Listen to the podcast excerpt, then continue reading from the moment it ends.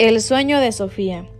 Sofía era una niña de seis años. A ella no le gustaba comer frutas, pero le encantaban los dulces. Un día descubrió que olía a dulces. Se bañó, se puso perfume y se fue a la escuela, pero el olor a chocolates y caramelos se hizo más fuerte. En la escuela, los niños le quitaban los dedos que sabían a chicle le mordían las orejas de caramelos y sus cabellos que eran tiras de chocolate. Sofía no aguantó más y se comió toda la verdura de su lonchera. Sofía comenzó a oler a papas, zanahoria y brócoli. Los niños ahora huían de ella. Al salir de la escuela, compró una rebanada de jamón y se la comió para ya no oler a verduras.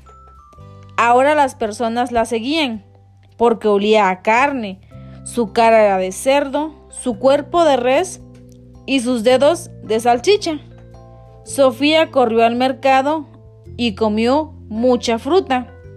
Ahora su boca era una rebanada de sandía, sus ojos un par de kiwis, sus dientes de lote, su cuerpo una enorme pera, su cabeza una manzana la gente la seguía.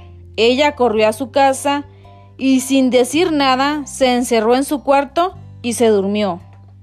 De pronto oyó una voz que decía, Sofía, come un poco de todo y ningún mal olor te saldrá. Luego escuchó, Sofía, Sofía, ya te serví tu desayuno, levántate, anda, levántate, se te hace tarde para ir a la escuela.